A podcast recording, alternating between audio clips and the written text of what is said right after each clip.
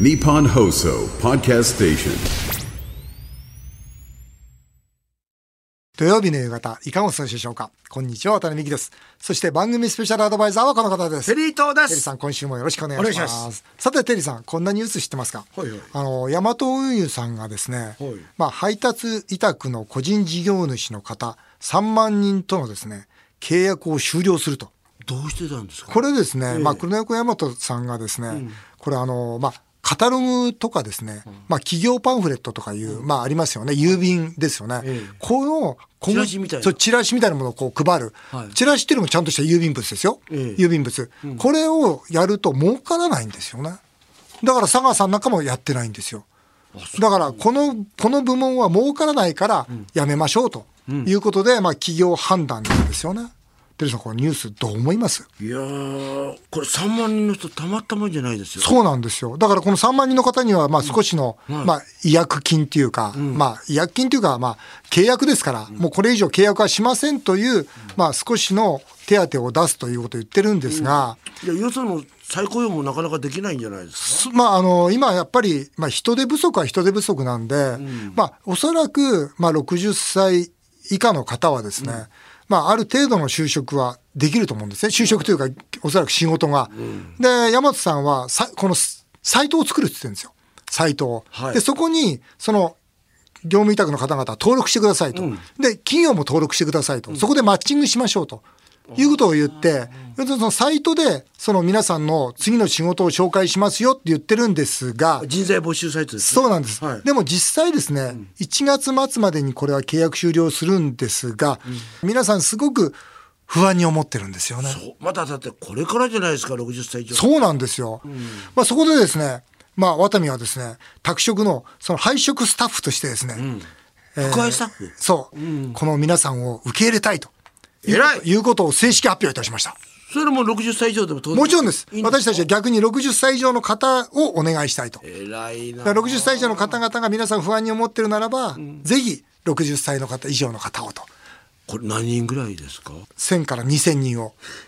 お引き受けさせていただきたいと。とっぱらじゃないですか、まあでもね、えーそんなに仕事あるんですかいや、あの、作ればいいわけですよ。もうまたしっかりとそのお弁当を販売させていただいて、そして、えーその皆さんに配達をしていただくという業務契約をさせていただけばいいわけですから、もともとこのワタミの宅食っていうのは、元気な高齢者の方が、まあ少し元気じゃない高齢者の方にお弁当をお届けするというビジネスモデルなんですよね。だから今回このお話を聞いた時にあ3万人の方の中には元気な高齢者の方いるだろうなとこの方々多分仕事を次困るだろうなだったらもうワタミがその皆さんのことを引き受けさせていただきたいと偉いないやいやあのー実はですね僕この皆さんにですねビデオレターも出させていただいて、ぜひ一緒に仕事しましょうと。あのー宅食のお弁当の宅配をするっていうのはすごいあったかい仕事なんですよ、本当に高齢者の方が皆さん待っててくれるんでそうですね、あのうちのね、はい隣にいるあの高齢者の方いるんですけど、はいその方にはもう毎日宅配来てますよああそうですか、はい、あのお弁当も配ってるんですが実は、まあ、今日も元気ですかとか今日もいい日ですかということの、まあ、心を配ってる仕事なんですね。でなおかつそのワタミの宅食のこの仕事はもうほら別に上司がいるわけじゃないですから自分で好きなだけ仕事もできて自分の好きなだけ時間で仕事もできるなおかつこう体を動かしますから健康にもなりますし僕はね高齢者の方には本当すうってつけの仕事だと思うんですよね。これラジオ聞いてる方でね、はい行きたいって方いるんですけど、はい車はどうなんですか車は皆さん大体自分で持ち込みます。なるほどまあ、持ち込まない方は当然、あの、会社からもお貸ししますし、また、あの、都内なんかでは、皆さん、電動機自転自転車とか、ああそういかうのを、はい、元気で。家のエリアの近くでそうです、そうです。やっていただいてますんで、あの、ご興味のある方はですね、ぜひ、ワタミのホームページに、えーこの詳細が出ておりますので、えーご覧いただきたいと思います。もちろん、ヤマトさんのですね、まあ、契約終了された方も、また、あの、元気な高齢者の方もですね、あの、ワタミのホームページ見ていただきたいと思います。えーこんなメールも来てます。船橋市の K さんです。えー渡辺さん、テリーさん、いつも楽しく聞いています。会社を定年し、いつも家にいるようになり、夫婦仲が悪くなりましたと。なんかありそうな話だね、男はいくつになっても仕事と恋は引退してはいけないでしょうかいけないものですねっていうことですが、でどうですかいやでもね、仕事っていうのはやりたくてもやれないことってあるじゃないですか、だから仕事は別に僕はやらなくてもいいと思うんです、でも恋はできます あのだって仕事だってできるじゃないですか、何でも自分でね、まあもちろん選べば、うん、選選ばなければねまた選ばなけほればらねそこをまた趣味に打ち込んでもいいじゃないですか、そうそう僕はそれでもいいような気がするんですねよえねうんでも何しろ仕事にしても、まあ、趣味にしてもやっぱりこう打ち込んでるものがある方がいいよねそれはそうですねそうだよね、んなんか先日ね僕大学の OB 会に出たんですよ、やっぱね仕事してる人としてない人、なんていうのかなもう年金生活なんだよ俺はっていう人と、いやこんな仕事してるんだよっていう人と全然違うんだよね、そのまあ実際見見え方も、うん、ふあ先輩老けちゃったなと思うとこの老けた先輩はもう年金生活だったり、あこの先輩生き生きしてるなと思うとねもうそれこそ市会議員でもう本当に元気いっぱいやっていたり。でやっぱりなんかあれですよねあのせっかく生まれてきたんだから死ぬまでワクワクしてね、まあ、恋も含めてね生きていきたいですよね。はい CM の後は、テリーさんおすすめの築地の名店でロケをしてきました。そちらをお聞きください。ワタミが築地に外国人をメインターゲットにした1本3000円の和牛ステーキ串のお店、築地牛竹をオープンさせたその日、テリーさんが渡辺さん、うまい店があるから一緒に行こうとお昼ご飯に誘った店があります。築地育ちのテリーさんが外食経営者の渡辺さんに自信を持っておすすめしたその気になるお店を今日はご紹介しますさあせっかく築地に来ましたのでテリーさんにおすすめの店を紹介していただきたいと思います。テリーさんこちらのお店はそうだあの幸い券って言ってですね幸い券はいまあ幸せのね、えーまあ来るお店ってことなんですけども歴史は歴史ありそうで歴す史はね。実はね、あの創業が昭和の25年昭和25年もう73年になりますわおできてすごいなまあまあおじいちゃんの代からなんですけど何代になるんですか、はい皆さんはもう3代目ぐらいなんですあかの2代目だよね二代目の息子嫁嫁2代目の嫁ですかでね、二代目のですね、旦那が、はいゆうちゃんって言うんですけども、はいこれがあれですよね、遊んでたわねそう、一緒に遊んでたんですけども、うんもう僕、すごく世話になったんですよおー。ただ今ですね、はいちょっと体調崩して、あ本当にまあ、今はろくでもない男になりたがってしまったんですけ ど、もういつもね、あ奥さんがね、はい私に愚痴を言ってるんですよ。先ほど表で幸い軒さんのなんかこう出店があってあそうですあそこでご挨拶していただいたのはあれはね、お嬢さんですよね。おじお嬢様であの娘さんがですねおう、僕がここの三代目を告げって言ってるんですよ。なるほどまだついてないんですまかだついてないんですけど、 3代い目やあまだまだでも、まだ現役はそうですよ。あまだ現役渡さないですよねでさんここでいつも何を注文されもるうんいでっすかぱい頼んでるんですけども、はい今日はねシューマイ、はいチャーハン、はいラーメン、はいそして茶碗 ガレーこの4ついきます4つも行くんです四ついきまかまあ、軽く食べてくださいいや僕もぜひそれをはいええ注文させていただきたいと思いますでね一番人気が、はい何でチすャーかハンとあとはあまあそうだなあのまあシューマイラーメン全部じゃないですかそうですよジャイアンちょっといやでも素朴なねこのメニュー版とうだってラーメンとカレーんいやでもねシューマイはいしかないじゃないですかいやこれがいいんだあこれですよ今ね作っていただいた、はいはいもうちょっと食べてみてくださいはい、じゃあ僕もじゃあいただきますまずはチャーハンを食べました美味しいうん本当に美味しいなんかあれだよね今最近町中華とかあるじゃないですはいはいか、ね、の原点みたいなそうですねここれですよはい私がはい超おすすめなのは、うんシューマイです、これがもうこのね幸い系名物のシューマイなんですけ言ってましたもんねテリーさんね、このシューマイ食べたら他のシューマイ食べられないって、ど醤油とソおースソがースでおソースあソースいいですじゃかあソーちスょちょっと待ってくださいまずはねそのまんまでそれをねね、まずはそのまんまでいかないとやっぱ僕もあのね、一応プロの端くれですプロですからプねロの端くれですから、あ美味しいへで毎日私がー手作りではいですよねこれ、でね大きさが、うんでっかいあの横浜のね、うん崎陽軒の大体4倍ぐらいの大きさ4倍はある4倍はある、僕ね実は子供の頃からこれしか食べたことないんで、うん初めて崎陽軒のシューマイ見た時びっくりしたんですよ、小さくてなんだこんな小さい笑っちゃったぐらいここれが本当だと思ったんですけどもこれがシューマイだと思ってたそいや美味しいわテリーさん片栗粉だ玉ねぎだけこのあじゃあ甘みは玉ねぎそれ玉ねぎもあるだろうけどもお砂糖、お砂糖も入ってるあそうねおお砂砂糖糖塩上手に使ってるもんねうさあ続いてですねはい茶碗ガレーではいすよ、カレーをじゃあすみませんこれおこ返ししこまのすねラーメンと一緒に食べるああそうですかすいません大事なは来ましたラーメンですいうこのチャーシューがまた泣くんですよまそうでしょ、うん、いや本当なんですよこれそのラーメン茶碗カレーが一番のおすすめおすすめですか心していやなんか急に顔が真剣ですよ美味しいうん本当に美味しいすごいね最後だからうんすごいすごいやっぱりすごいですようねんすごいまいや真面目さが伝わってきますよあなるほど商品からやっぱ商品って人じゃないですか、そうねそうですよねもうね寝ないです寝るでしょ少しはじゃあ家帰りたくないんですよ旦那がいるから厄介な旦那がいるそかれらテリーさんと同じじゃないそうですか僕と一緒なんですよそうこれ実はね、このラーメンってあのラーメン博物館の館長が本を出したんですよ、もう日本中のラーメンを食べてる館長が、この幸い県のラーメンが一番美味しいと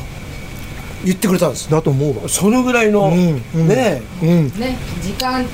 時間さえもうちょっとね午前中の時間だよね あのもう十分ですよあの隠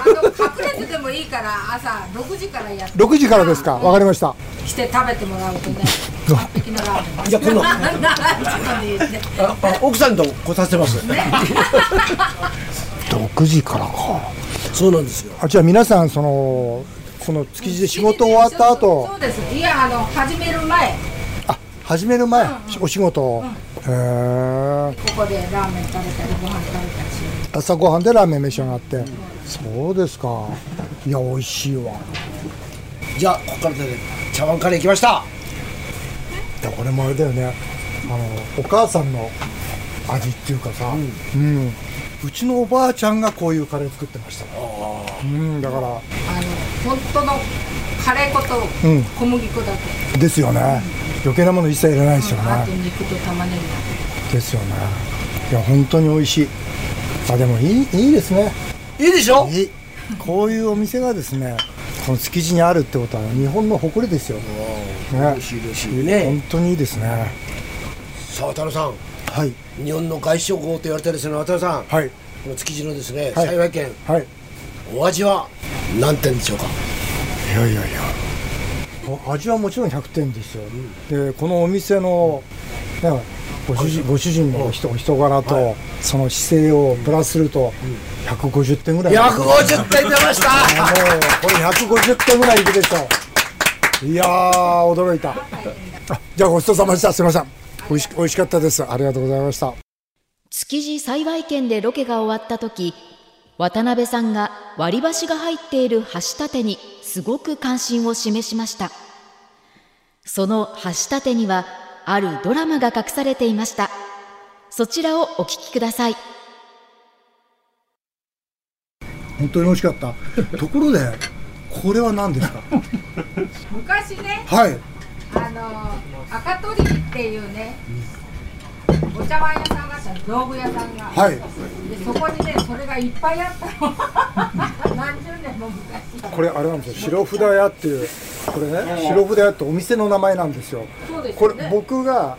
あのやったお店なんです昔そうなんですそうなんだそれで潰しちゃったんですよだから僕だけじゃないですよサントリーさんの系列のお店なんですけど僕はよこれを横浜でやって潰しちゃったんですかなり前ですよそうですですから50年60年ごそんな前じゃないでしょこれがちょうど流行ったのは今から30いや 40, 40年前もでっすと前だと思うだからその時にこれはもう全部要するに下取りしてもらうわけですよれが 店が潰れちゃったんで下手したらこれじゃないかなと思って白札屋うわこれそういうこ全とか部そうロゴも全部一緒ですから間違いないですから横浜です上岡ですまさにこのお店なんですよと僕今座った瞬間にドキッとしたドキッとしてなんでお前ここまで追っかけてくるんださあ、続いてはメールを紹介させていただきます。えー横浜市のゆっこさんです。えー渡辺美樹さんが SNS で昔働いていた佐川急便の社長とのツーショット写真をアップしていましたが、もう一度20代に戻りたいですか起業や奥様との出会いなど、20代は青春でしたかって言うんですが。おいいや、佐川急便社長いらっしゃって。はいで、まあ本当佐川急便の社長、今の社長は、ちょうど僕と同じ時代に、まあセールスドライバーをやっていた方で。そうなんです。ですから本当に、あの、いろんな話が合うんですが、僕はですね、あの、佐川急便には戻りたくないですね。うん、やっぱ1日18時間働いて過労で倒れましたから、まあ会社がね、潰れそうになった時に、あの佐川には戻りたくないって一心で頑張りました から。それほどやっぱり、あ自分にとっては。でたもだそういう時間は必要でしたよね絶対必要です、だから僕20代っていうのはやっぱ起業の時代で、まあ、大学でこうねイベント開いたり北半球一周したりそれで、えー外食産業をやるために佐賀に入ったりとかそれから、まあ、結婚をしたりとか本当に人生の対面をまいていた時代だと思いますね、一生懸命、えー走ってた時代だと思いますあの20代は青春でしたかということで青春だったと青春ですよおね答えしたいと思います、テルさん20代戻りたい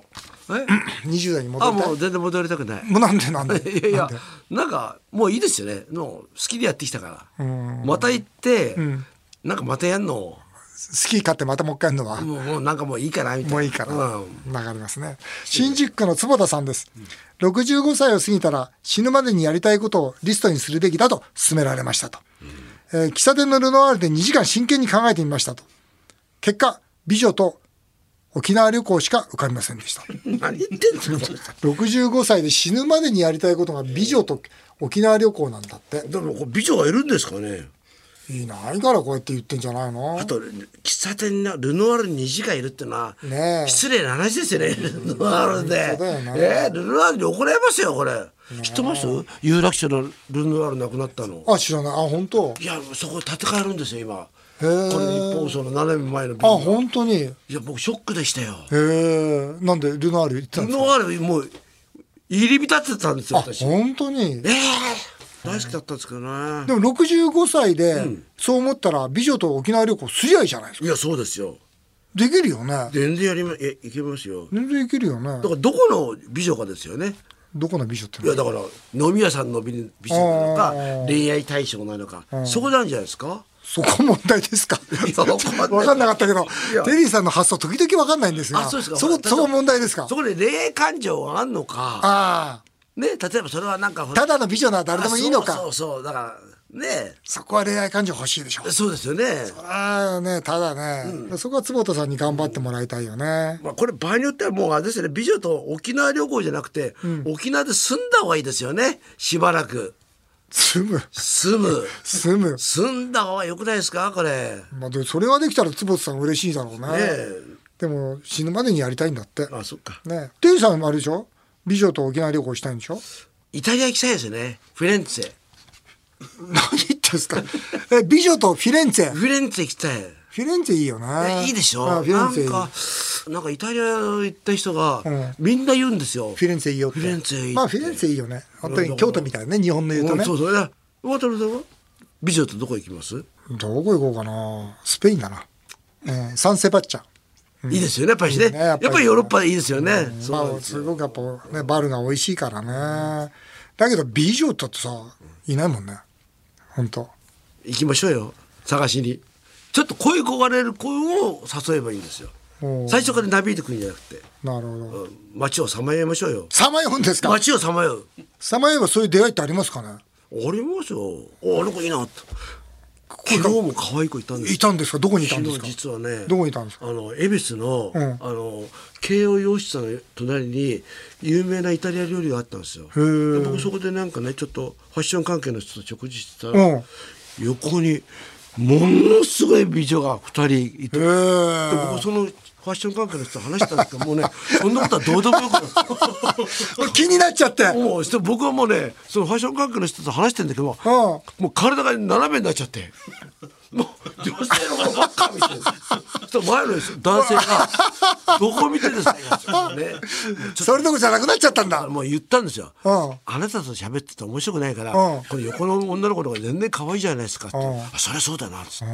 て、で帰り際に僕が手を打ってたら向こうが手を打ってくれたんですようわでしょだからあこれチャンスあるなと思ってーなんか、連絡先は。あそうだ言えなかったんですよだからしもう昨日夜失敗寝寝る時にあしまった もう昨日夜寝らんなかったんで後悔でいいなテリーさん、そういうことは大事なんだろうな大事ですよ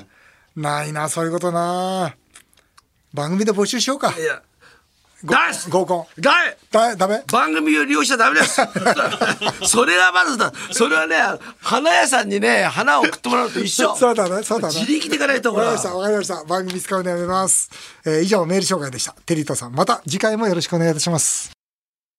それではここで先日のワタミの冷凍惣菜のリスナープレゼントの当選者の発表です